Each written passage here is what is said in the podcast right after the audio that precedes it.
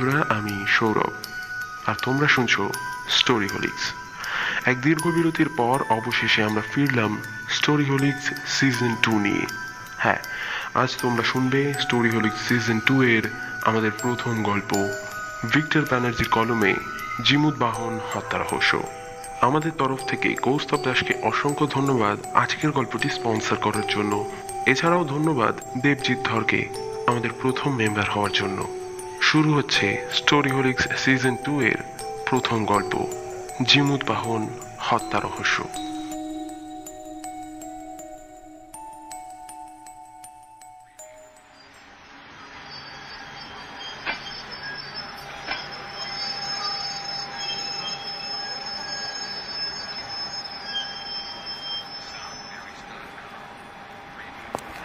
Train থেকে বালুরঘাট স্টেশনে নামলো দীপ্ত।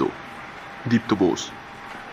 পেশায় ইন্টেলিজেন্স ব্যুরোর গ্রুপ সি অফিসার কলেজের বন্ধু অঞ্জনের বাড়িতে যাচ্ছে এক সপ্তাহের ছুটি কাটাতে। মোবাইলে অবশ্য আগে থেকেই কথাটা জানিয়ে দিয়েছিল দীপ্ত আসবে বলে অঞ্জন বাড়ির গাড়িটা পাঠিয়েছে। স্টেশনে নেমে কিছুটা যেতেই একজন মাঝবয়সী লোক এসে তাকে বলল আচ্ছা আপনি কি দীপ্তবাবু? হ্যাঁ। অঞ্জন দাদাবাবু গাড়ি পাঠিয়ে দিয়েছে। চলুন। সে দেখল একটা নীল রঙের পুরনো মারুতি গাড়ি রাস্তার ধারে দাঁড়িয়ে আছে। লোকটার পিছনের সিটে উঠে বসল সে। তারপর লোকটাকে জিজ্ঞেস করল কিছু মনে করবেন না? আপনার পরিচয়টা জানতে পারি? আমি ও বাড়ির কেয়ারটেকার। আমার নাম শঙ্কর। দীপ্ত খেয়াল করল লোকটার হাতের চারটে আঙুলে চারটে দামি পাথর। কিন্তু সবকটাই রূপো দিয়ে বাঁধানো। তার মধ্যে কনিষ্ঠাতে একেবারে ঝকঝক করছে সবুজ রঙের দুষ্প্রাপ্য দামি ব্রাজিলিয়ান পান্না। লোকটার বয়স বেশি না বড় জোর ওই চল্লিশের কাছাকাছি। রোগা পাতলা শরীর, ফর্সা গায়ের রং, আর মাথায় কোকড়ানো চুল। দীপ্ত তার আঙুলের দিকে দেখে বেশ আশ্চর্য হয়ে পড়ল। এতগুলো আংটি? আর বলবেন না। সময়টা খারাপ যাচ্ছে তাই তো জ্যোতিষে দেখিয়ে আংটিগুলো করালুম। অনেকগুলো টাকা ফালতু গেল কিচ্ছু হয়। আপনি বুঝি জ্যোতিষে বিশ্বাস করেন? ওই আর কি। সময় খারাপ গেলে আপনি কেমন বিশ্বাস জন্মে যায়।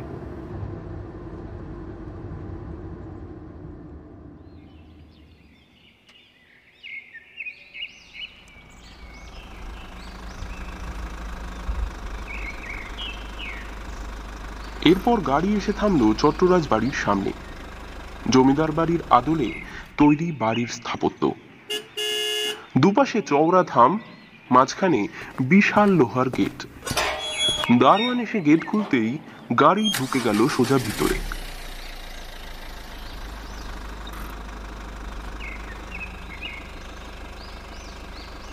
আয় ভাই, আয়। ঠিক সময়ে গাড়ি পৌঁছেছিল তো? দীপ্ত মুখে একটু হাসি নিয়েই বলল হ্যাঁ ভাই আমায় আর কষ্ট করে খুঁজতে হয়নি। শঙ্করই আমায় খুঁজে নিয়েছে। শঙ্কর গাড়ির পিছন থেকে দীপ্তর সুটকেসটা নামিয়ে আনলো। তারপর তিনজনে বাড়ির অন্দরে ঢুকলো। দীপ্ত অঞ্জনকে বলল কত বছরের বাড়ি হবে তাও? সে একটু ভেবে নিয়ে জবাব দেয়। এর একটা ইতিহাস আছে। আজ থেকে বছর কুড়ি আগে আমার জ্যাঠামশাই এক জমিদারের নাতির থেকে এই সম্পত্তি কিনেছিল। জমিদারের নাতি বরদাচরণ সিংহ রায় তখন বেঁচে। স্বাধীনতার পর তাদের জমিদারি লাটে উঠে গেছে। তখন আমার জ্যাঠামশাইকে এই বসত বাড়িখানা বিক্রি করে দেন। এই পর্যন্ত ভাই আমার জানা। জমিদারদের ব্যাপারে সেরকম কিছু জানি না। তবে শুনেছি জমিদারের বংশে এখনও একজন উত্তরাধিকারী জীবিত রয়েছে। যাই হোক এসব বাদ দে। অনেক দূর থেকে এলি এখন একটু জিরিয়ে নে বরং। তারপর শঙ্করকে ডেকে বলে শঙ্কর তুমি জ্যাঠামশাইয়ের পাশের ঘরে দীপ্তর থাকার ব্যবস্থা করো। যথারীতি শঙ্কর সুটকেসখানা নিয়ে চলে গেল দোতলার দক্ষিণের একটা বড়সড় ঘরে। দীপ্ত দেখল বেশ পরিপাটি করে আগে থেকে সাজানো হয়েছে ঘরখানা। বিছানায় একখানা লাল সাদা ছাপ ছাপ বাহারি চাদর পাতা। টেবিলের ওপর ফুলদানিতে রাখা হাসনুহানার গন্ধে ঘরটা মৌ মৌ করছে। শঙ্কর বলল আপনি একটু বসুন আমি আপনার খাবারের ব্যবস্থা করি। আমার জন্যে অত ব্যস্ত হতে হবে না ভাই। বলছি তুমি কি এখানেই থাকো? হ্যাঁ মাস্টারে খোলো এখানেই আছি। টেবিলের উপর রাখা জলের গ্লাসে চুমুক দিয়ে দীপ্ত বলল বাড়ি কোথায় তোমার? গঙ্গারামপুরে। হেসে জবাব দিল আপনার কোনো কিছু দরকার হলে আমায় ডাকবেন। এই বলে শঙ্কর ঘর থেকে বেরিয়ে গেল। দীপ্ত দক্ষিণের খোলা জানলার সামনে কিছুক্ষণ দাঁড়িয়ে রইল। সিগারেট কেসটা বার করে তা থেকে একখানা সিগারেট জ্বালালো। এমন সময় অঞ্জন ঘরে ঢুকলো। কি ব্রাদার? কাজকর্মের খবর কি? চলছে। তারপর অঞ্জনকে একখানা সিগারেট বাড়িয়ে দিয়ে বলল আচ্ছা মাসিমাকে দেখলাম না যে? ও তুই শুনিসনি? হুম, মা তো গত বছর মারা গেছে। সে কি রে? হঠাৎ করে বাইরে দরাম করে কিসের একটা প্রচণ্ড আওয়াজ হলো। বাইরের শব্দটা শুনেই অঞ্জনরা সঙ্গে সঙ্গে ছুটে গেল। চারিদিকে তেমন কিছু চোখে পড়ল না। হঠাৎ করে দোতলার পড়ার ঘরে চোখ যেতেই দীপ্ত দেখল, একখানা পাঁচ ফুটের কাঠের আলমারি কাত হয়ে মাটিতে পড়ে আছে। সামনের কাজগুলো তার একেবারেই গুড়িয়ে গেছে। অঞ্জন তাড়াতাড়ি ঘরে ঢুকে বলল, যা, গেল গেল, সব গেল। এতে জ্যাঠামশাইয়ের সমস্ত কাগজপত্র থাকে। উফ কিন্তু পড়ল কি করে রে? হঠাৎ দীপ্ত কাত হয়ে যাওয়া আলমারির পিছনে একজন ভদ্রলোককে মাটিতে পড়ে থাকতে দেখল। অঞ্জনকে তর্জনীর ইশারায় দেখাতেই ও ছুটে গিয়ে দেখল, প্যান্ট আর শার্ট পরা একজন লোক উপুর হয়ে পড়ে আছে। অঞ্জন চিনতে পেরে কাকামণি বলে দৌড়ে গিয়ে ভদ্রলোককে তুলে বসালো। ওই প্রচণ্ড শব্দ পেয়ে পড়ি কি মরি করে বাড়ির প্রত্যেকেই এখানে ছুটে এসেছে। দীপ্ত টেবিলের ওপরে রাখা একটা চাপা দেওয়া জলের গ্লাস থেকে জল ছেটালো ভদ্রলোকের মুখে। কাছে যেতেই একটা উগ্র দিশি মদের গন্ধ নাকে এলো। দীপ্ত একবার চারিদিকে দেখে নিয়ে আস্তে আস্তে অঞ্জনকে বলল আরে তোর কাকামণি কি ড্রিঙ্ক করে? সে বিরক্তি ভরা স্বরে বলে আর বলিস না জ্বালিয়ে খেলো। কবে থেকে বলছি আর এসব ছাইপাশের নেশা করো না। কে শোনে কার কথা? দীপ্ত দেখল এতক্ষণে ভদ্রলোকের হুঁশ ফিরেছে। তিনি আস্তে আস্তে চোখ মেলে জড়ানো গলায় বললেন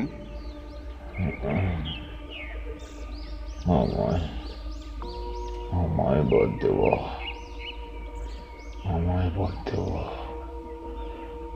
সব সব লন্ড বন্ধ করে দেবো। ঠিক এমন সময় দরজার কাছে একজন বয়স্ক ভদ্রলোক এসে দাঁড়ালেন। তারপর রাশভারী গলায় বললেন এসব কি হচ্ছে শুনি? কৃষ্ণ তুমি আবার মদ খেয়ে ঢুকেছ?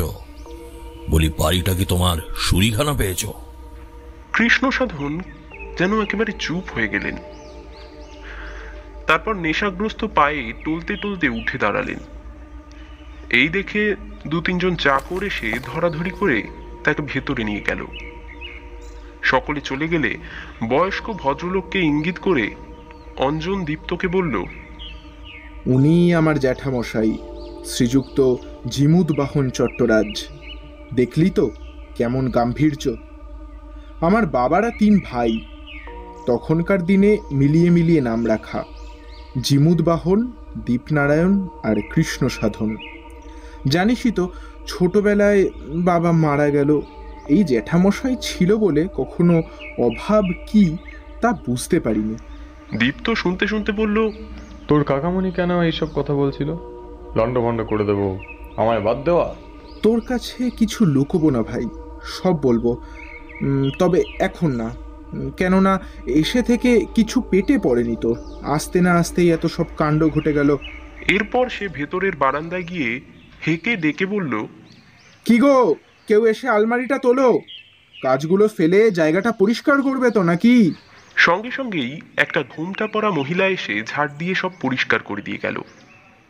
তার কিছুক্ষণ পর দুজন সন্ডা মার্কা লোক ঢুকে আলমারিখানাও সিধে করে দিয়ে গেল। ওদের চেহারা দেখে দীপ্ত বলল এরা কারা? এরা পাশের আখড়ায় কুস্তি করে। এখানেই থাকে। বাড়ির কাজকর্ম করে। জ্যাঠামশাই একটা মাস মাইনের ব্যবস্থাও করে দিয়েছেন। এরপর দীপ্তকে ওর ঘরে নিয়ে গিয়ে অঞ্জন বলল তুই বস আমি শঙ্করকে দিয়ে তোর খাবার পাঠিয়ে দিচ্ছি। তারপর খেয়ে দিয়ে দুজনে আড্ডা দেওয়া যাবে ক্ষণে। অঞ্জন চলে গেলেও দীপ্তর মনে একটা খটকা রয়ে গেল। সে ভাবল একটা নেশাগ্রস্ত লোকের পক্ষে ওরকম একখানা ভারী আলমারি কীভাবে ফেলে দেওয়া সম্ভব? আর আলমারিতে আছেটাই বা কি যা ওর দরকার? এইসব ভাবছে এমন সময় শঙ্কর খাবার নিয়ে ঘরে ঢুকলো। শঙ্করকে দেখে সে বলল আচ্ছা শঙ্কর এই কৃষ্ণ সাধন বাবু মানে অঞ্জনের কাকামুনি লোকটা। কেমন? এক নাম্বারের চোর। বড়বাবুর দেরাজ থেকে গোছা গোছা টাকা সরিয়ে মদে উড়িয়ে দেয়। বড়বাবু ওই জন্যেই তো সব কিছু চাবি দিয়ে রাখে। দীপ্ত হঠাৎ ফিস ফিস করে বলল এরা লোক কেমন শঙ্কর?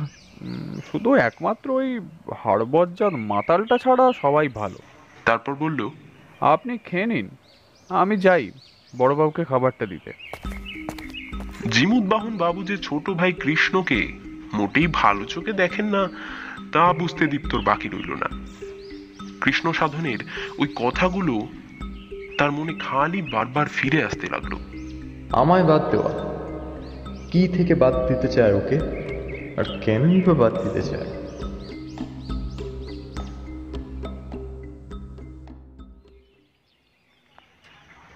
খাওয়া দাওয়া হয়ে গেলে অঞ্জন এলো আড্ডা দিতে। দীপ্ত দরজাটা বন্ধ করে দিল। তারপর একখানা সিগারেট জ্বালিয়ে অঞ্জনকে বলল আচ্ছা আমায় একটা কথা যুক্তি দিয়ে বল। তোর কাকামুনির পক্ষে কি আলমারিটা ফেলে দেওয়া সম্ভব? কথাটা তো ভেবে দেখিনি। কিন্তু নিজের মুখেই তো বলছিল সব লণ্ডভণ্ড করে দেব। তাহলে? অঞ্জনকে সিগারেটটা কাউন্টারে দিয়ে এসে বলল দেখ একজন নেশাগ্রস্ত লোকের পক্ষে ওরকম ভারী আলমারি ফেলে দেওয়া অসম্ভব। এটাই আমায় ভাবাচ্ছে। আচ্ছা এবার বল তো তোর কাকামণি কেন বলল আমায় বাদ দেওয়া হুম? দীপ্তর কথা শোনার পর অঞ্জন বলল, তবে শোন, কুমারগঞ্জে আমাদের একখানা চটকল আছে। প্রায় জনা পঞ্চাশেক শ্রমিক আর দশ বারো জন স্টাফ। এই চটকলই আমাদের আয়ের মূল উৎস। জ্যাঠামশাই সমস্তটা সামলাতেন। গত মাসে জ্যাঠামশাইয়ের স্ট্রোক হওয়ার পর ভাবল, যদি পরে কোনো সমস্যা হয়, তাই সম্পত্তির একখানা উইল বানানো দরকার। এখন জ্যাঠামশাইয়ের তো কোনো ছেলে নেই আর জেঠিমা তো সেই কবেই মারা গেছে। আছে শুধু ওই এক বিধবা মেয়ে সহায় সম্বলহীন মেয়ে দেখার কেউ নেই তাই জ্যাঠামশাই তার সম্পত্তির অর্ধেক তার মেয়েকে আর বাকি অর্ধেক আমার নামে করে দিতে চায়। দীপ্ত অবাক হয়ে জিজ্ঞেস করে তাহলে তোর কাকামণি? না ওর নামে কিছু নেই তবে ওর জন্য একটা ব্যবস্থা করেছেন। উইল অনুযায়ী কাকামণি যতদিন বাঁচবে ততদিন একটা মাসোহারা পাবে। যেহেতু মদের নেশা তাই ওর নামে কিচ্ছুটি লেখেনি। শুধু ওই মাসোহারাটুকু ছাড়া। উইলটা বানানো হয়ে গেছে? রেডি হয়েই গেছে কিন্তু রেজিস্ট্রি হয়নি। এই সপ্তাহেই রেজিস্ট্রি হওয়ার কথা। অকস্মাৎ দরজার দিকে চোখ পড়তেই দীপ্ত দেখল একটা ছায়া মূর্তি যেন দরজায় দাঁড়িয়ে আড়ি পাতছে দীপ্ত আস্তে আস্তে দরজার দিকে এগোতেই চট করে সেটা মিলিয়ে গেল। দরজা খুলে দেখল সেখানে কেউ নেই। অঞ্জন কিছু বুঝতে না পেরে বলল কি হলো রে? দীপ্ত মুখে আঙুল দিয়ে ইশারা করে বলে চুপ। তারপর নিচে সিঁড়ির কাছে গিয়ে দেখল একজন বছর তিরিশের যুবতী সিঁড়ি বেয়ে ছাদে উঠছে। হাতে দুখানা উল বোনার কাটা। আর তাতে হরেক রকমারি উল দিয়ে বোনা সোয়েটার জাতীয় কিছু।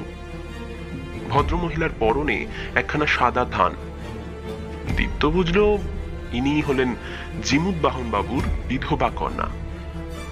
কিন্তু হাঁটা চলার ভাবখানা দেখে মনে হলো না যে উনি এক্ষুনি আড়ি ছিলেন। তাহলে কি অন্য কেউ?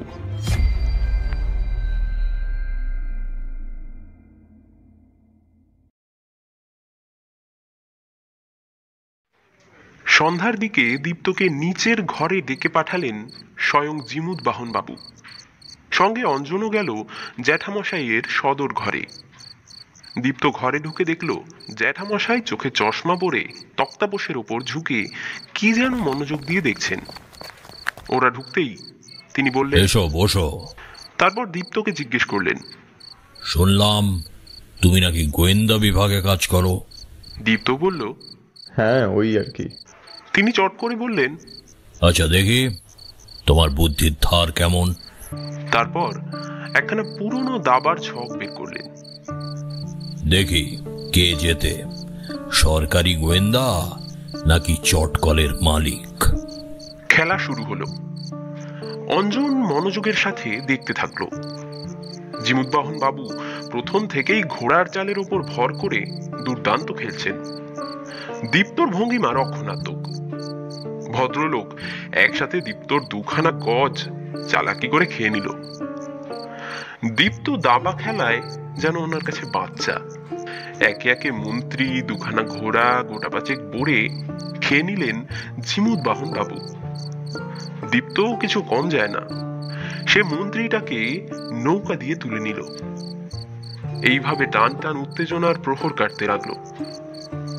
হঠাৎ দীপ্ত একখানা মোক্ষম চাল দিল। সামনের বোড়েটাকে নৌকা দিয়ে আড়াল করে রাজার সামনের ঘরে কোনাকুনি বসিয়ে দিল। জ্যাঠামশাই কিস্তিমাত জিমুদ্বাহন বাবু গুটি খাবার কোনো উপায় নেই দেখে এক মুহূর্ত চুপ করে বসে রইলেন। তারপর বলে উঠলেন সাবাস গোয়েন্দা ব্রাভো দারুণ খেলেছ। সত্যি তোমার বুদ্ধির প্রশংসা করতে হয়। তারপর নিজে উঠে সদর ঘরের দরজাটা ভেজিয়ে দিয়ে দীপ্তকে বললেন তোমায় একটা বিশেষ দরকারে ডেকেছি। দীপ্ত যেন ওনার ইঙ্গিতটা বুঝতে পারল।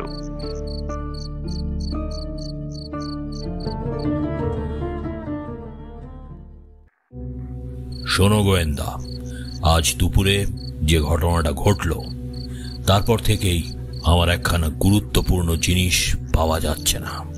দীপ্তর ঠোঁটের কোণে একটা অদ্ভুত হাসি।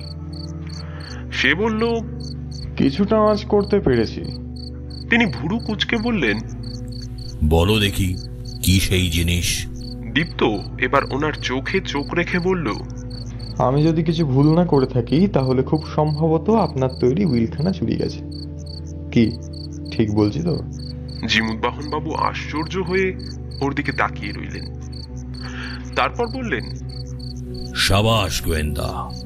এখানেও তুমি একশো একশো। কিন্তু আমায় একটা কথা বলো তুমি জানলে কি করে? সে অঞ্জনের দিকে তাকিয়ে বলল আজ দুপুরে আপনাদের উইলটার কথাও বলেছে। যখন ও ঘরে গিয়ে দেখলাম আপনার আলমারিটা ওইভাবে পড়ে আছে তখনই চিন্তা করেছিলাম। পরে যখন ওর মুখে উইলটার কথা শুনলাম তখন নিশ্চিতই বুঝলাম ওটা হারানোর সম্ভাবনাই প্রবল। তোমার কাকে সন্দেহ হয়? ওভাবে বলা সম্ভব না। বেড়ার ছেলে কৃষ্ণর কাজ নয় তো? হতেও পারে আবার নাও হতে পারে। এরপর জিমুদ্বাহন বাবু কেমন যেন রেগে গিয়ে বললেন তুমি জানো কৃষ্ণ গত মাসে দেরাজ থেকে দেড় লক্ষ টাকা হাতিয়েছে? এই শুনে দীপ্ত শান্ত স্বরে বলে আপনি কি হাতে নাতে ধরেছেন? উনি অবজ্ঞার স্বরে বললেন তা ধরিনি কিন্তু ও ছাড়া এ কাজ আর কেই বা করবে? চিরকাল শুধু মদ আর ফুর্তি। দীপ্ত কিছু বলল না শুধু লক্ষ্য করল অঞ্জনকে। ওর মুখখানা কেমন ভীষণ ম্লান দেখাচ্ছে। অঞ্জন জ্যাঠামশাইকে বলল? জ্যাঠামশাই আমি একটু বাইরে যাচ্ছি। ওই শঙ্করকে রাতের খাবারের ব্যবস্থা করতে বলে গিয়ে। জ্যাঠামশাই সম্মতি দিতেই সে ঘর থেকে চলে গেল। অঞ্জন চলে যেতেই দীপ্ত জিমুদ্বাহন বাবুকে বলল আপনাকে একটা ব্যাপারে সতর্ক করতে চাই। আপনি এই কটা দিন একটু সাবধানে থাকুন। এই যতদিন না উইলটা পাওয়া যায়। তুমি বলতে চাও আমার কেউ ক্ষতি করতে পারে? দেখুন সাবধানের মার নেই। আর তাছাড়া আপনার একবার স্ট্রোক হয়েছে শুনলাম। বেশ ঠিক আছে। তুমি যখন বলছো তখন না হয় সাবধানেই থাকব। এরপর দীপ্ত সেদিনের মতো বিদায় জানিয়ে চলে গেল। রাত্রে খাওয়া দাওয়ার পর অঞ্জনের সাথে অনেকক্ষণ গল্প করল দীপ্ত। অঞ্জন চলে গেলে সে দক্ষিণ খোলা জানালাটার দিকে এসে দাঁড়াল। জানালার সামনে একখানা বড় শিরিষ গাছ। জানালা থেকে সোজাসুজি বাইরের পেল্লাই গেটখানা দেখা যায়। গেটের দুধারে চওড়া থামের ওপর জ্বলছে দুটো শৌখিন সাজবাতি। হঠাৎ করে কেউ বাইরে থেকে ঢুকলে পরিষ্কার দেখা যায়। বাইরে এই সময় ফুরফুরে হাওয়া দিয়েছে। জ্যাঠামশাইয়ের ঘর থেকে রেডিওতে পুরনো একটা নজরুল গীতি ভেসে আসছে। অনেকদিন আগে এই সুরটা কোথায় যেন শুনেছিল। মনে করার চেষ্টা করল দীপ্ত।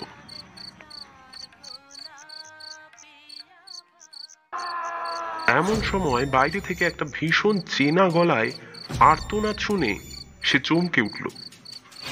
আওয়াজটা জ্যাঠামশাইয়ের ঘরের সামনে থেকে ভেসে এলো। তাড়াতাড়ি দৌড়ে গেল দীপ্ত। পায়ের শব্দ পাওয়া মাত্রই কে যেন হুড়হুড় করে সিঁড়ি দিয়ে নেমে এক ছুটে নিচে পালিয়ে গেল। দীপ্ত তার পিছনে ছুটল, কিন্তু কিছুক্ষণ পরেই সে বাড়ির পিছনে অন্ধকারে মিলিয়ে গেল।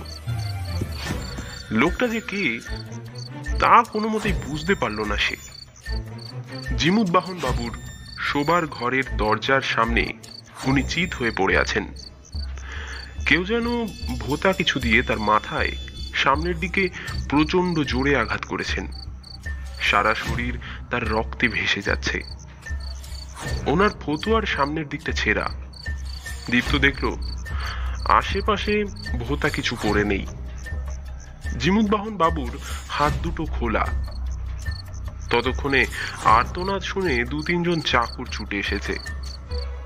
দীপ্ত হাতখানা জিমুদ্বাহন বাবুর নাকের সামনে গিয়ে দেখল, শ্বাস চলছে না। এমন সময় অঞ্জন ঘর থেকে বেরিয়ে এলো। সিঁড়ি দিয়ে উঠে এলো শঙ্কর। ওর পিছনে পিছনে সকালের সেই দুইজন কুস্তিগিরও এলো।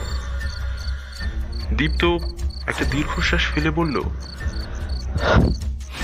হি ইজ ডেড তারপর অঞ্জনকে বলল আচ্ছা তোর কাকামণি এখন কোথায়?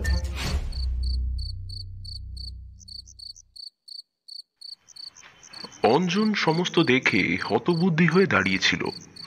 দীপ্তর কথায় সম্বিত ফিরল তার। সে বলল কাকামণি তো আজ সন্ধে থেকেই বাড়ি নেই। পুলিশে খবর দিতে হবে মার্ডার কেস। প্রত্যেককে বলছি কান খুলে শোনো। কেউ কোথাও যাবে না। পুলিশ আগে আসুক। সেদিন রাতেই লোকাল থানায় কল করে সমস্তটা জানালো অঞ্জন। সকাল সাতটা নাগাদ পুলিশের ভ্যান তাদের বাড়িতে এলো। সঙ্গে সঙ্গে মৃতদেহ ময়না তদন্তে পাঠানো হলো। পুলিশ অফিসার মিস্টার সেন সদর ঘরে ঢুকলেন। দীপ্তকে দেখে বললেন আপনি কে? সে পকেট থেকে নিজের আই কার্ডটা বের করে দেখাতেই উনি বলে উঠলেন স্যার আপনি এখানে? সেসব পরে বলছি আপনাকে একটা অনুরোধ করি। এখনই সন্দেহের বসে কাউকে থানায় ধরে নিয়ে যাবেন না। সমস্ত অফিসিয়াল ফর্মালিটিস মেনে এই কেসটা আমি নিজে ইনভেস্টিগেট করতে চাই। বেশ তাহলে তাই করুন। তবে কোনো বিপদের আজ পেলে আমাদের ঠিক সময় খবর দেবেন। আপনি চিন্তা করবেন না আমি ঠিক সময় আপনাকে খবর দেবো। ততক্ষণ কেস ফাইল তৈরি করুন। এই শুনে অফিসার দীপ্তর হাতে কেসের দায়িত্ব তুলে দিয়ে তিনি চলে গেলেন। অফিসার চলে গেলে দীপ্ত অঞ্জনকে চাপা স্বরে বলে দেখ আমি কিন্তু বিষয়টা অন্যরকম কিছু আজ করছি। একদিকে খুন অন্যদিকে উইল চুরি। বাড়িতে পুলিশ আসতে দেখে অঞ্জন বেশ একটু ভয় পেয়েই ছিল। দীপ্তর কথায় বলল জানি না ভাই সবাই ফেসে যাব না তোরে? দেখ ভাই এত ভয় পাস না। আমি আছি যখন অত ভয় নেই। তবে দোষীকে তো শাস্তি পেতেই হবে। ঠিক এই সময় বাইরে থেকে কৃষ্ণ সাধন বাবু ভেতরে এলেন। আজ ভোর রাতে তিনি বাড়ি ফিরেছেন। মদের নেশা কিন্তু কেটে গেছে কিন্তু এসবের কিছুই জানেন না। চোখে মুখে এমনই একটা ভাব। অঞ্জনকে বললেন কি হয়েছে রে খোকা? বাড়িতে পুলিশ কেন? পরে বলছি সব। তার আগে বলো কাল সন্ধ্যা থেকে কোথায় ছিলে? এই প্রশ্নে তিনি একটু রেগে গেলেন। সে সব তোকে জানতে হবে না। আলবাত হবে। বলুন কাল রাতে কোথায় ছিলেন? তিনি ভ্রু কুচকালেন। আপনি কে মশাই? আপনাকে কেন কৈফিয়ত দেবো? দীপ্ত ওনার চোখে চোখ রেখে বলল দেবেন আপনি জানেন কি কাল রাতে আপনার দাদা খুন হয়েছেন? আর এই খুনের তদন্তের দায়িত্বে আমি আছি। এখন দয়া করে বলুন তো আপনি কোথায় ছিলেন? এ কথা শুনে কৃষ্ণ সাধন বাবু ধপ করে বসে পড়লেন সোফায়। মুখখানা সঙ্গে সঙ্গে ম্লান হয়ে গেল। তারপর অনেকক্ষণ চুপ করে থেকে বললেন কাল রাতে আমি চৌধুরীদের বাগান বাড়িতে ছিলাম। বিশ্বাস না হয় খোঁজ নিয়ে দেখতে পারেন। দীপ্ত সকলের উদ্দেশ্যে বলল এখন এই কদিন অকারণে কারুর বাড়ির বাইরে যাওয়া চলবে না। সুতরাং বাড়ির সকলকে ডেকে বিষয়টা জানিয়ে দেওয়া দরকার। আজ সন্ধ্যাবেলা আমি ওই কুস্তিগির দুজনকে একবার জেরা করতে চাই। তারপর অঞ্জনের দিকে তাকিয়ে বলল আচ্ছা তোর জ্যাঠামশাইয়ের কোনো বাইরের শত্রু কেউ ছিল কি? তা কি করে থাকবে? না দেখ এত বড় চটকলের মালিক উনি তাই বাইরের শত্রু থাকাটা স্বাভাবিক নয় কি? চটকলে কেউ বাড়িতে আসতো? অঞ্জন কি যেন চিন্তা করল? মিত্তির বাবু আসতেন টাকা পয়সার হিসেব দিতে। দীপ্ত পকেট থেকে একখানা সিগারেট বার করে হাতের তালুতে একবার ঠুকে নিয়ে বলল কাল সকালে ওনাকে একবার আসতে হবে। সন্ধ্যাবেলায় সদর ঘরে দীপ্ত ল্যাপটপে কেসটার অফিসিয়াল ফর্মালিটিসগুলোর ব্যাপারে সিনিয়র অফিসারকে মেল করছিল। এমন সময় দুই কুস্তিগির পালোয়ান ঘরে ঢুকলো। সে মুখটা তুলে তাদের একবার দেখে নিয়ে ল্যাপটপে কাজ করতে করতে বলল বসুন খুনের ব্যাপারে আপনাদের কিছু জিজ্ঞাসা করার আছে। তারা জিমুদ্বাহন বাবুর তক্তাপোষের উপর বসল। খুনের দিন আপনারা কে কি করছিলেন? পালোয়ানদের মধ্যে একজন উত্তর দিল বাবু বা আমি মুগুরখানা খুঁজছিলাম আর ও মনে হয় ঘুমাচ্ছিল। আজ ভোরে আগ্রাতে মুগুর ভাজার দিন ছিল কি না কিন্তু বিশ্বাস করুন অত জোরে শব্দ হতেই সব কিছু ছেড়ে দেখতে যাই। ওটা পেলেন? কোনটা? ওই যে আপনার মুগুরখানা? না বাবু কোথায় রেখেছিলাম মনেই করতে পারছি না। রোজ চৌকির তলাতেই নইলে ওই কোণের দিকে দাঁড় করিয়ে রাখি। অন্যজন চুপ করে বসেছিল। দীপ্ত তার দিকে চেয়ে বলল কাল রাত দশটা নাগাদ। আপনি মেন গেটের বাইরে বেরিয়েছিলেন কি? দীপ্ত ওর দিকে আরও বেশ কিছুক্ষণ চেয়ে থেকে বলল ভালো করে মনে করে বলুন। সে মিনিট দুয়েক সময় নিল। ও হ্যাঁ মনে পড়েছে।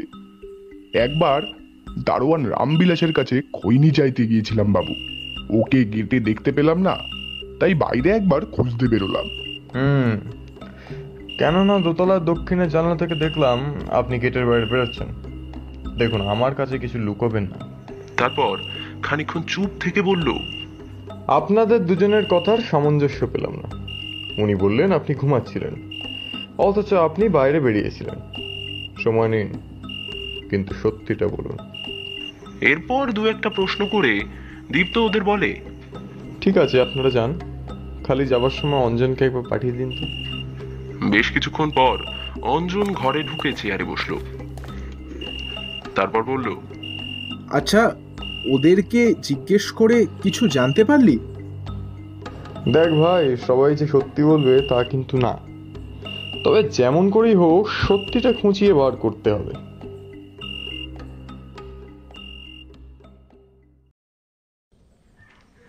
পরের দিন সকালে হেড অ্যাকাউন্টেন্ট মিত্তির এলো চট্টরাজ বাড়িতে। লোকটাকে দেখে বেশ চালাক চতুর বলেই মনে হয়। বেটে খাটো নাদুস নুদুস চেহারা, গায়ের রং কালো, চোখে সোনালি ফ্রেমের চশমা আর ফ্রেঞ্চ কাট দাড়ি। একখানা বড় সড়ো অ্যাটাচি কেস নিয়ে ঘরে ঢুকলেন তিনি। মিত্তিরের বয়স ওই পঞ্চাশের কাছাকাছি। অনেকদিন ধরেই সে নাকি চট্টরাজদের চটকলে হিসাব রক্ষকের কাজ করছে। সদর ঘরে দীপ্ত আর অঞ্জন বসে তার জন্যই অপেক্ষা করছিল। তাকে ঢুকতে দেখে অঞ্জন বলল আসুন মিত্তিরবাবু বসুন। পরিচয় করিয়ে দিই। ও হলো আমার বন্ধু দীপ্ত বোস ইন্টেলিজেন্স ব্যুরোর স্পেশাল ব্রাঞ্চের অফিসার। জ্যাঠামশায়ের কেসটার তদন্ত ওই করছে। আশ্চর্য হয়ে যাচ্ছি।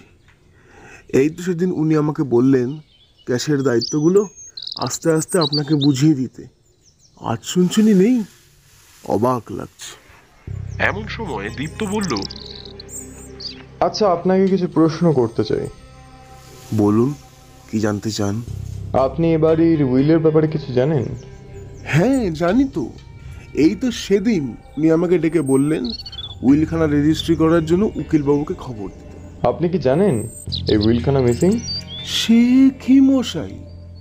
আমি তো উইলখানা নিতেই এখানে এলাম। আজকে উকিলবাবুকে দিয়ে দিতাম।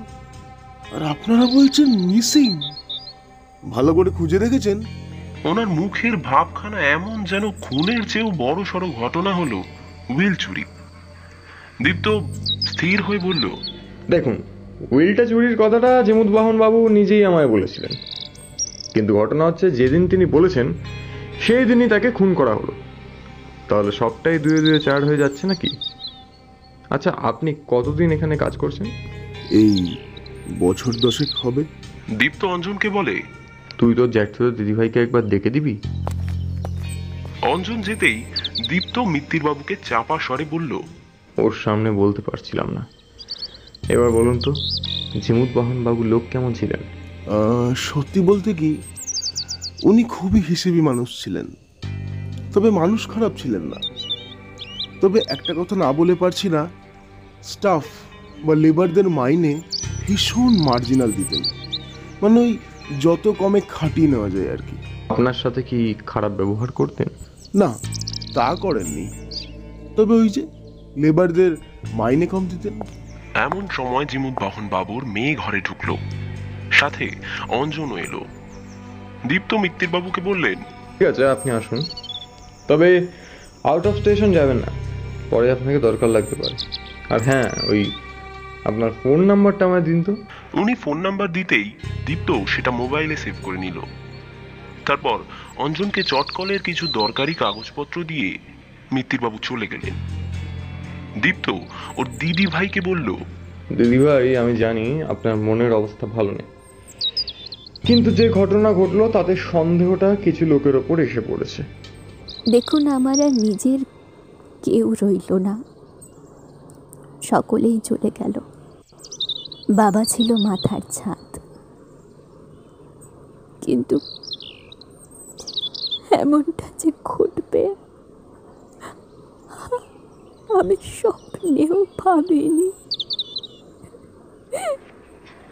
বলতে বলতে তিনি কেঁদে ফেললেন। তারপর শাড়ির আঁচলটা দিয়ে চোখ মুছে বললেন বেশ।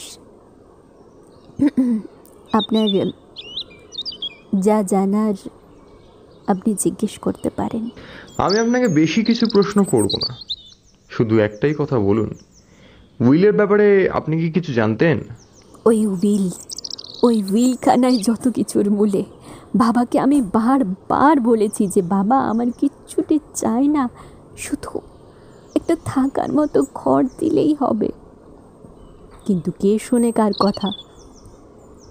আজ দেখুন আমি কতটা অসহায় হয়ে পড়লাম। আপনার কাউকে সন্দেহ হয়? আমি কিচ্ছুটি জানি না। শুধু একটা কথা ভেবে আরও বেশি খারাপ লাগছে যে আপনি ঘুরতে এসেছিলেন। আর এত কিছুর মধ্যে জড়িয়ে পড়লেন। দীপ্ত নরম গলায় বলল এভাবে বলবেন না দিদিভাই ছুটি কাটানোটা বড় কথা নয়। এত বড় একখানা ঘটনার তদন্ত হওয়াটাই আসল কথা। অঞ্জন পাংশু মুখে দাঁড়িয়েছিল। দীপ্ত শুনতে পেল সদর ঘরের বাইরে দাঁড়িয়ে কারা যেন চেঁচামেচি করছে। সে এসে দেখল কৃষ্ণ সাধন বাবু বাড়ির বাইরে বেরানোর জন্য দারোয়ান রামবিলাসকে বকাবকি করছেন। অঞ্জনকে দেখে তিনি বললেন দেখ না আমায় একবারের জন্য বাইরে বেরোতে দিচ্ছে না। দীপ্ত গম্ভীর স্বরে বলল ওকে আমি বলেছি আপনি ভেতরে যান কৃষ্ণবাবু। তিনি কথা বাড়ালেন না চুপচাপ ভেতরে চলে গেলেন। দীপ্ত রামবিলাসকে বলল আমার উপর একটু নজর রেখো তো। জি বাবু। বলে রামবিলাস বাইরে গিয়ে মেন গেটটা ভালো করে বন্ধ করে দিল। দীপ্ত ফিরে এসে অঞ্জনকে বলল আজ সন্ধ্যায় তোর কাকামণিকে একবার জেরা করতে চাই। ভদ্রলোকের মতিগতি আমার সুবিধার মনে হচ্ছে না। এমন সময় শঙ্কর ঘরে ঢুকে। জিমুদ বাহন বাবুর মেয়েকে বলল চা জলখাবারটা এইখানেই পাঠিয়ে দেবো দিদিমণি? তিনি বললেন হুম? আম, হ্যাঁ ব- ঠিক আছে। তাই দাও। আম, আর শোনো বলছি কাকামণির জলখাবারটা ওনার ঘরে দিয়ে এসো। সকাল থেকে উনি কিছুই খাননি। আচ্ছা পাঠিয়ে দিচ্ছি। এই বলে শঙ্কর চলে গেল। জিমুদ বাহন বাবুর মেয়েও আসছি বলে বেরিয়ে গেল ঘর থেকে। দীপ্ত একটা বিষয় লক্ষ্য করল, যে কৃষ্ণ সাধন বাবুর ভাইপো ভাইজিরা তার খেয়াল রাখেন। চট্টরাজ বাড়িতে আর কিছু না থাক, আভিজাত্য আছে। বাইরে থেকে দেখে যে কারোর পক্ষে এর ভেতরের কথা বোঝা অসম্ভব। দীপ্ত যতক্ষণ না পর্যন্ত রহস্যের মায়াজাল উন্মোচন করছে, ততক্ষণ ওর বিশ্রাম নেই। এরই মধ্যে অঞ্জন দীপ্তর কথায় জ্যাঠামশাইয়ের ঘরে বার দশেক উইলখানা খুঁজে দেখেছে। যখন পায়নি, তখন দীপ্তর ঠোঁটের কোণে হাসি ফুটে উঠেছে।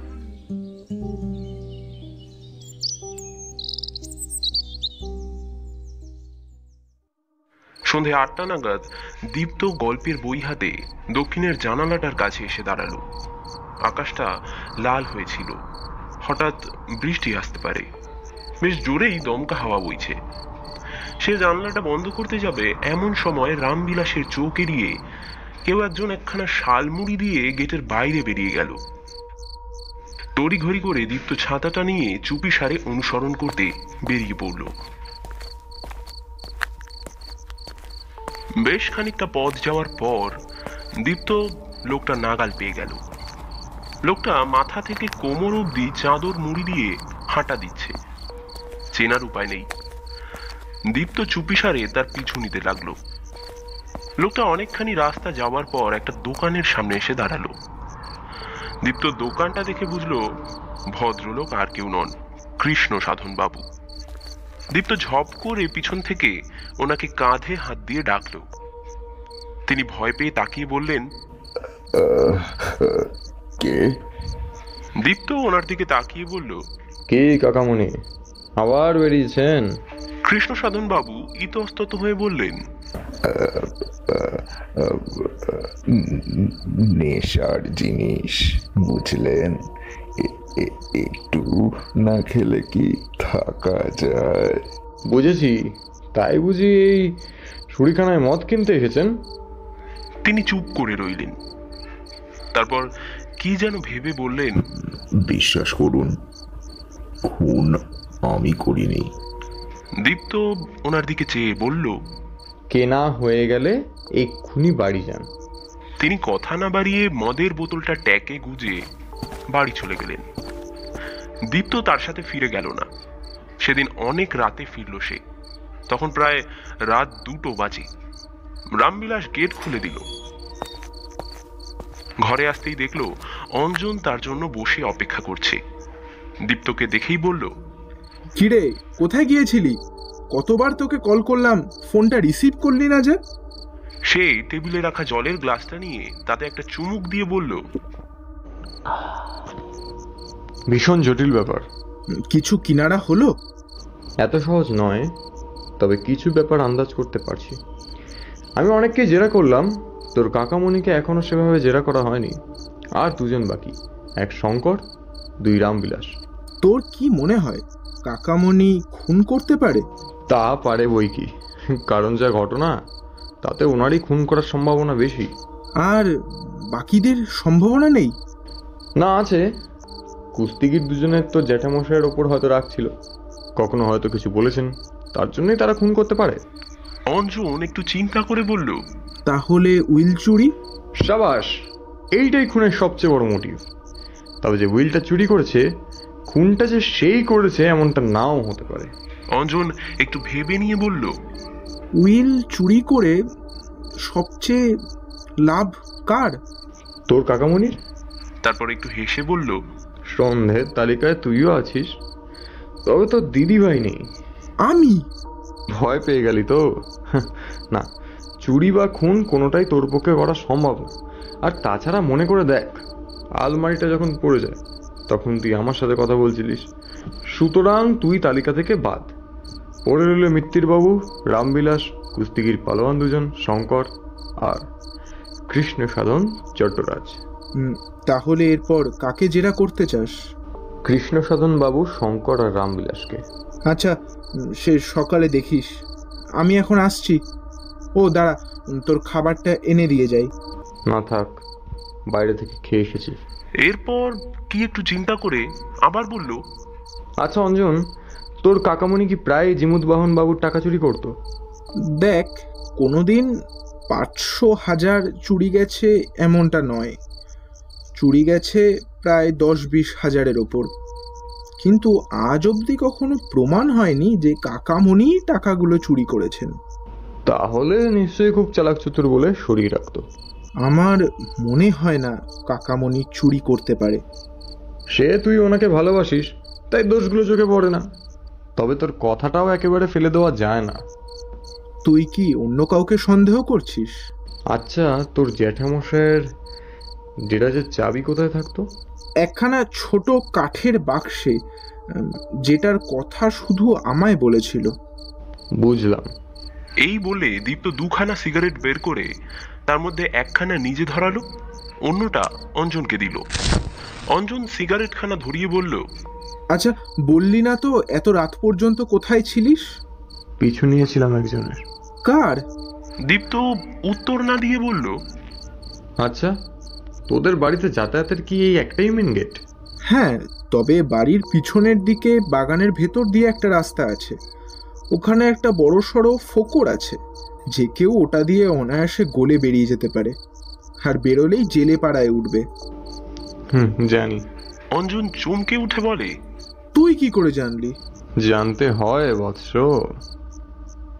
এরপর অঞ্জন শুতে চলে গেলে দীপ্ত ভালো করে দরজা ছিটকানি দিয়ে বন্ধ করে শুয়ে পড়ল।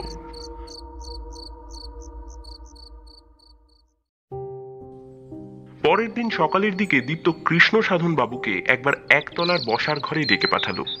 তিনি আসতেই দীপ্ত বলল, বসুন কাকামণি, কাল রাত্রে আপনি ধরা পড়ে গেলেন। দেখুন, আপনার নিজের দাদা মারা গেছেন। সাধ্যের কাজ হয়নি। আপনি এখন কটা দিন এই সমস্ত খাবার বাদ দিন? চেষ্টা করব। হুম। আচ্ছা উইলের ব্যাপারে কি জানেন? কি আবার? আমি বঞ্চিত। সবটা নিজের মেয়েকে আর ভাইপোকে লিখে দিয়েছে। বাড়ির ছেলেই বাড়ির ভাগ পাবে না। ওনার সম্পত্তি উনি যাকে খুশি দিন। তাতে আপনার কি? কে বলেছে? এটা ওনার একার সম্পত্তি? আমাদের চটকলের সমস্ত কিছু সমস্ত কিছু বাবা তিন ভাইকে সমান ভাগে ভাগ করে দিয়েছিলেন। ও নিজে সবটা ঠকিয়ে নিয়ে নিজের নামে করে নিল।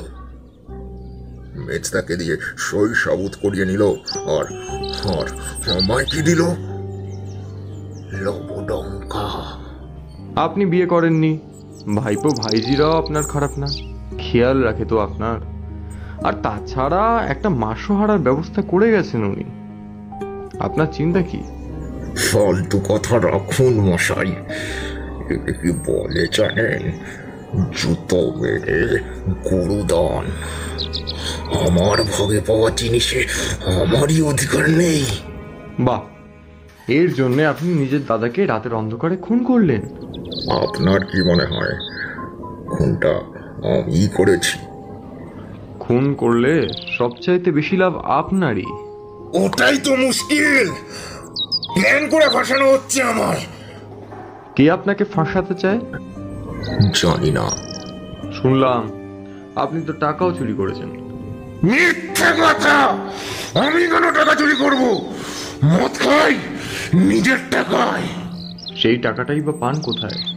তিনি মাথা নিচু করে বললেন চটকলের শেয়ারের কিছুটা আমার ছিল। এবার বুঝলেন? দেখুন যাই বলুন খুনের সবচেয়ে সন্দেহভাজন ব্যক্তি হলেন আপনি। আপনার আর কিছু বলার আছে? না আপনি আসতে পারেন। কৃষ্ণ সাধন বাবু চলে গেলে অঞ্জন এসে ঘরে ঢুকলো। দীপ্ত বলল আচ্ছা অঞ্জন আবারও বলছি তোর সবচেয়ে বেশি সন্দেহ কার উপর হয়? আমার মনে হয় এটা পালোয়ানগুলোর মধ্যে কারও একজনের কাজ। কারণ ওরাই পারে কাউকে ধরাশায়ী করে খুন করে ফেলতে। আচ্ছা আহ, মিত্তির কোনোভাবে ইনভলভ হতে পারে কি? হতে পারে। খতিয়ে দেখতে হবে। আবার শঙ্করও হতে পারে। কিন্তু খুনের মোটিভ থাকতে হবে।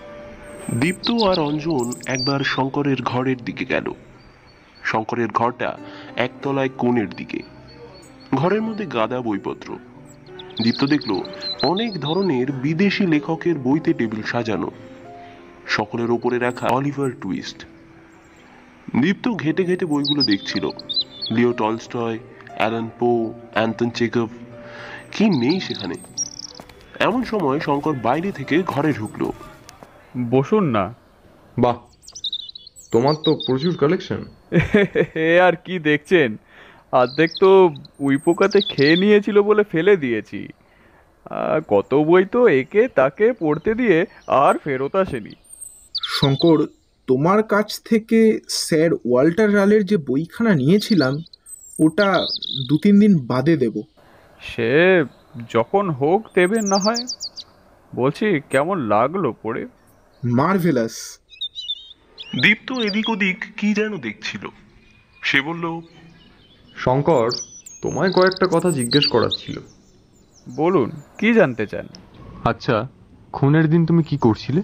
আমি অনেক রাত পর্যন্ত জেগে বই পড়ি। ওই দিন মন দিয়ে ওই ব্রাম স্ট্রোকারের ড্রাকুলার সিরিজটা পড়ছিলাম। তুমি পড়াশুনো কত দূর করেছ? বেশি দূর না এইচএস অবধি।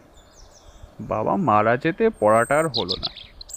কিন্তু বই পড়ার নেশা আমার সেই ছোট থেকে। আচ্ছা জিমুদ বাহন বাবুর খুনের ব্যাপারে আপনার কাউকে সন্দেহ হয়? ভয় পেও না। নিঃসংকোচে বলো। শঙ্কর অঞ্জনের দিকে একবার তাকিয়ে বলল এটা পারিবারিক ব্যাপার বলেই মনে হয়। দীপ্ত ওর ইঙ্গিতটা বুঝতে পারল। এরপর আর কোনো কথা না বলে দীপ্তরা শঙ্করের ঘর থেকে বেরিয়ে এলো। অঞ্জন বলল বাকি রইল শুধু রামবিলাস। আচ্ছা রামবিলাসের দেশ কোথায়? বিহারে। চলো রামবিলাসের ঘরে যাই। রামবিলাসের ঘরটা বাগানের পিছন দিকে। ওদিকটা সচরাচর কেউ যায় না। চারিদিকটা আগাছা আর ঝোপঝাড়ে ভরা। একখানা ছোট্ট মতো টালির চালে ঘর। ঘরের মধ্যে একটা খাটিয়া একখানা পুরনো কাঠের তাক জামা কাপড় রাখার জন্য একটা লোহার ট্রাঙ্ক। এছাড়া আর তেমন কিছুই নেই। রান্না বান্নার বালাই নেই। এদের কাছে খাওয়া পড়া পায়। রামবিলাসকে অঞ্জন ডাকতেই মেইন গেট থেকে দৌড়ে ঘরে ঢুকলো। লম্বা ঢ্যাঙা শরীর, গোপখানা তাকড়াই। সবসময় আধময়লা একখানা সাদা ধুতি আর কাত কাটা স্যান্ডো গেঞ্জি পরে থাকে। ট্যাকে খৈনির ডিবেটা ঠিক করে গুজে রাখা চাই।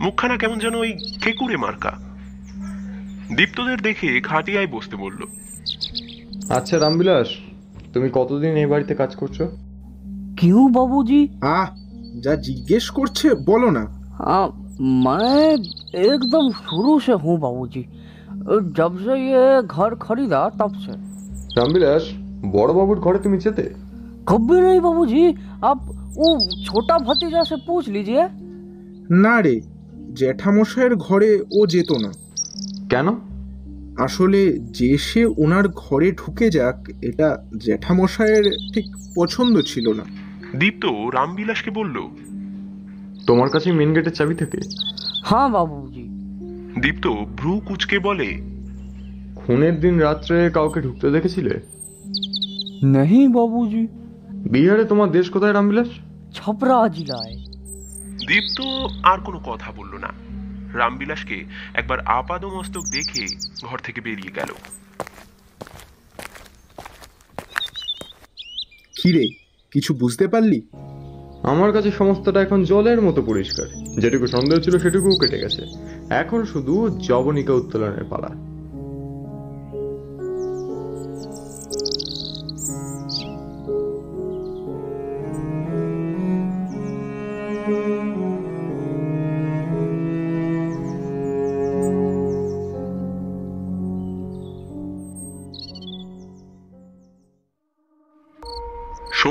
সন্ধ্যাবেলায় সদর ঘরে দীপ্ত এক এক করে বাড়ির সকলকে ডেকে জড়ো করল।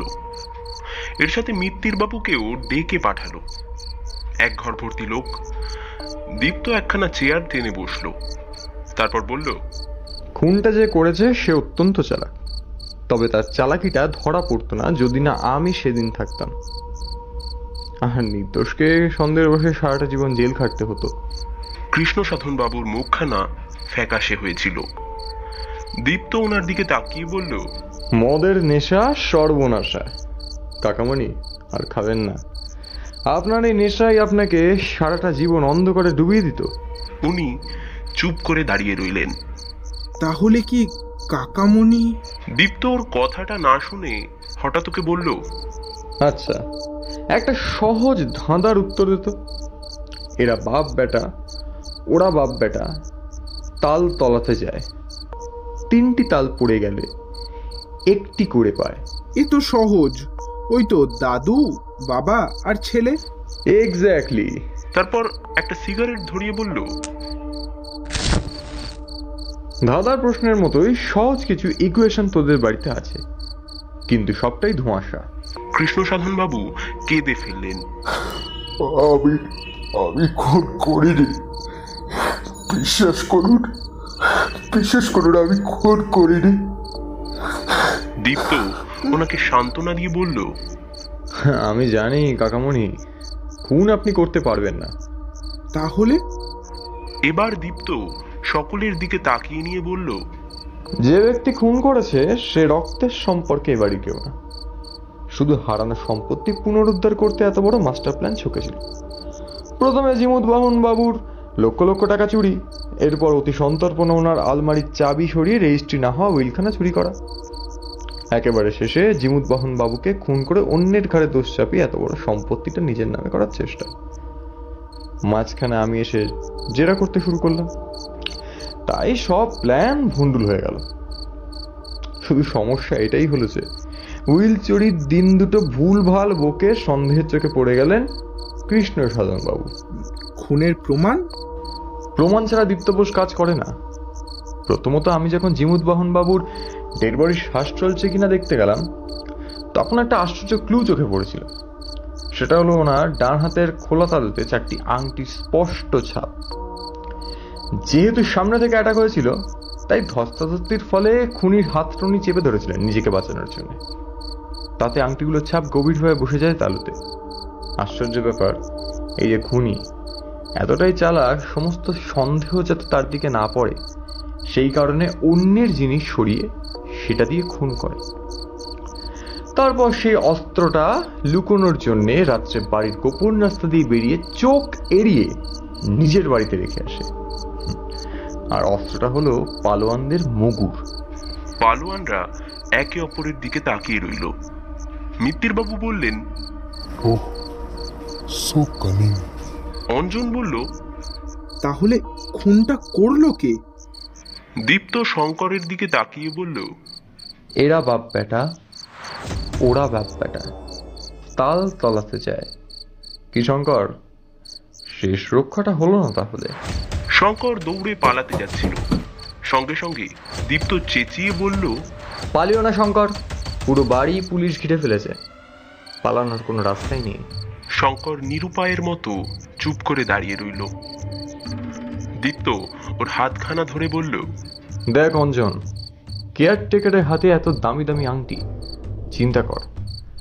সমস্তটা তোর জ্যাঠামশায়ের টাকাগুলো চুরি করে কেনা, যাতে আংটিগুলো ব্যাংক ব্যালেন্সের মতো কাজ করে। এক একটা আংটির দাম কয়েক লক্ষ টাকা, সব অরিজিনাল। বিশ্বাস না হলে যে কোনো জহুরিকে দিয়ে পরীক্ষা করিয়ে নিতে পারিস। সন্দেহটা তখনই হয় যখন দেখলাম এত দামি দামি পাথরগুলো একটা সোনা দিয়ে না বাঁধিয়ে রূপো দিয়ে বাঁধিয়ে হাতে পড়েছে। যাতে হাতে রূপো দিয়ে বাঁধানো পাথর দেখে কারও সন্দেহ না হয়। পরে এগুলো ঠিক জায়গায় বেচে টাকাগুলো কাজে লাগাতো। কিন্তু ও কেন করল এটা? তোরা কি জানিস ওর আসল পরিচয়? ও হলো সেই জমিদারের নাতি যার কাছ থেকে তোর জ্যাঠামশাই এই বাড়িটা কিনেছিলেন। ওর বাবা এই সম্পত্তি তোর জ্যাঠামশাইকে বেচে দেয়। হঠাৎ শঙ্কর চেঁচিয়ে বলল মিথ্যে কথা। আমার বাবাকে ভয় দেখিয়ে জোর করে লিখিয়ে নিয়েছিল ওই জিমুদ বাহন চট্টরাজ। আমি তখন নেহাত বাচ্চা ছেলে তাই চোখের সামনে আমার বাবাকে নিঃস্ব হয়ে যেতে দেখলাম। সত্যিটা তাহলে বেরিয়ে এলো। এরপর কৃষ্ণ সাধন বাবুর দিকে একবার চেয়ে দীপ্ত বলল সেদিন রাতে যখন আপনাকে ছুরিখানা থেকে বাড়ি চলে যেতে বললাম, সেদিন ফেরার পথেই শঙ্করকে দেখতে পেলাম। একখানা বড় সড়ো ব্যাগে কি একটা নিয়ে যাচ্ছে যেন কোথায়? পিছু নিলাম আমিও। আসলে ওই ব্যাগে ছিল পালোয়ানদের হারিয়ে যাওয়া মুগুরটা যেটা নিজের বাড়িতে লুকিয়ে ফেলার জন্য রাতের অন্ধকারে বেরিয়েছিল। অন্ধকারে বুঝতে পারিনি বলে ওনার ঘরে গিয়ে সেদিনে মুগুর পাচারের ব্যাগখানা দেখেছিলাম। প্রথম দিন থেকেই সন্দেহ ছিল তাই বাড়িতে খুনের ঘটনার পর একদিন মোবাইল লুকিয়ে ওর ছবি তুলে রেখেছিলাম। আমার লোকদের কাছে হোয়াটসঅ্যাপে ওর ছবি পাঠিয়ে খোঁজ নিয়ে দেখেছি। ওর নাম শঙ্কর না। ও হলো সিংহরায় জমিদারদের শেষ উত্তরাধিকারী। অন্নদাচরণ সিংহরায়। কিছুক্ষণ চুপ করে থেকে দীপ্ত বলে কি অঞ্জন? ধাঁধাটা মিললো এবার? মিনিট দুয়েকের মধ্যে পুলিশ এসে শঙ্করকে অ্যারেস্ট ওয়ারেন্ট দেখিয়ে জিমুদ বাহন বাবুকে ইচ্ছাকৃত খুনের অপরাধে গ্রেপ্তার করে নিয়ে গেল। অঞ্জনকে বলল, আমার শুধু একটা কথা ভেবেই কষ্ট হচ্ছে। তোর এই নিরপরাধ কাকামণিটা কেবল সন্দেহের পাত্র হয়েই রইলেন।